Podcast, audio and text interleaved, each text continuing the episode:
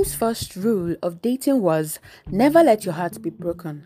But as it appeared, he has fallen short of this rule in so many ways a couple of times.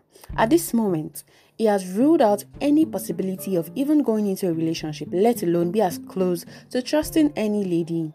They are all a waste of time, he would say. He had dated five girls already and now he's done. He started to think back and all he could feel was irritation and anger. He blamed himself for allowing himself think that any woman was worth any trouble. The first one, Sandra, just woke up one morning and said she wasn't interested in their relationship and that she wanted out via text message.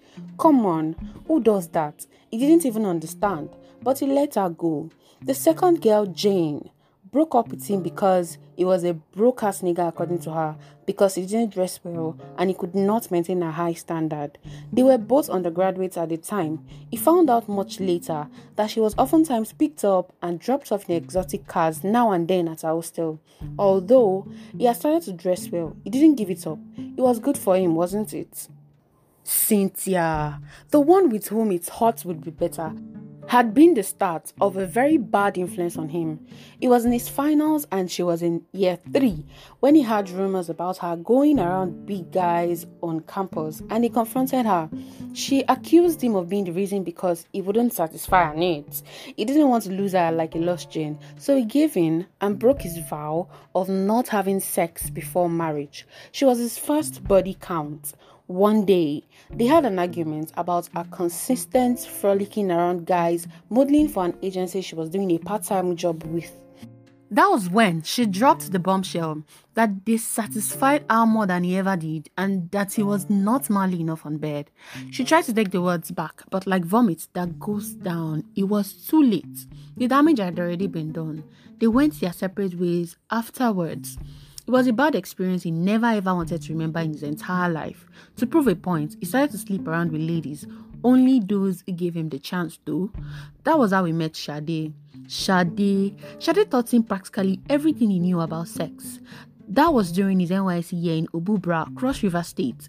He told her his story and she was willing to help him out. Apparently, her boyfriend got tired of her constant request for sex and he broke up with her. It felt like a blessing in disguise. At first, they were each other's answered prayers, but afterwards, the story changed. They were deployed to the same local government, and she made sure they rented apartments in the same compound. Sade seemed to be wilder than anything he could imagine, and he couldn't cope anymore. They usually went about five rounds every day, different positions. She always asked for more. Hmm, Oliver Twist. Some days, Tim would run to the Christian family house for corps members to spend the night or days as a way of escape. And anytime he came back, she usually gave him the Wafe Kulale treatment. Finally, the end of NYSC came and had Tim sign for relief. Sade moved back to Abuja, where her parents lived, and he moved back to Ibadan with his own family. He was done with sex. He had had enough to last him a lifetime. Five years later, he met someone else, and this time it felt really different. He had met Abimbola Cortez in the most impossible situation. He was walking along the way somewhere in Ibadan, the capital of Oyo State in Nigeria. It was 6 p.m. Tired and spent for the day, Tim dragged himself along Bodija, somewhere in Ibadan, with a line of thoughts occupying his mind food, a cool bath, and sleep. The weather has mm. not even been helping these days, he thought to himself.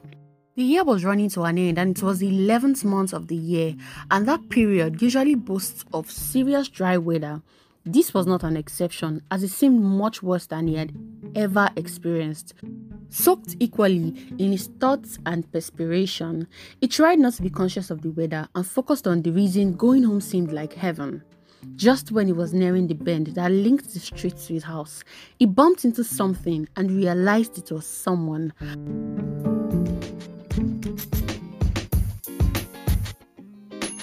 Yo, thank you for staying throughout that episode.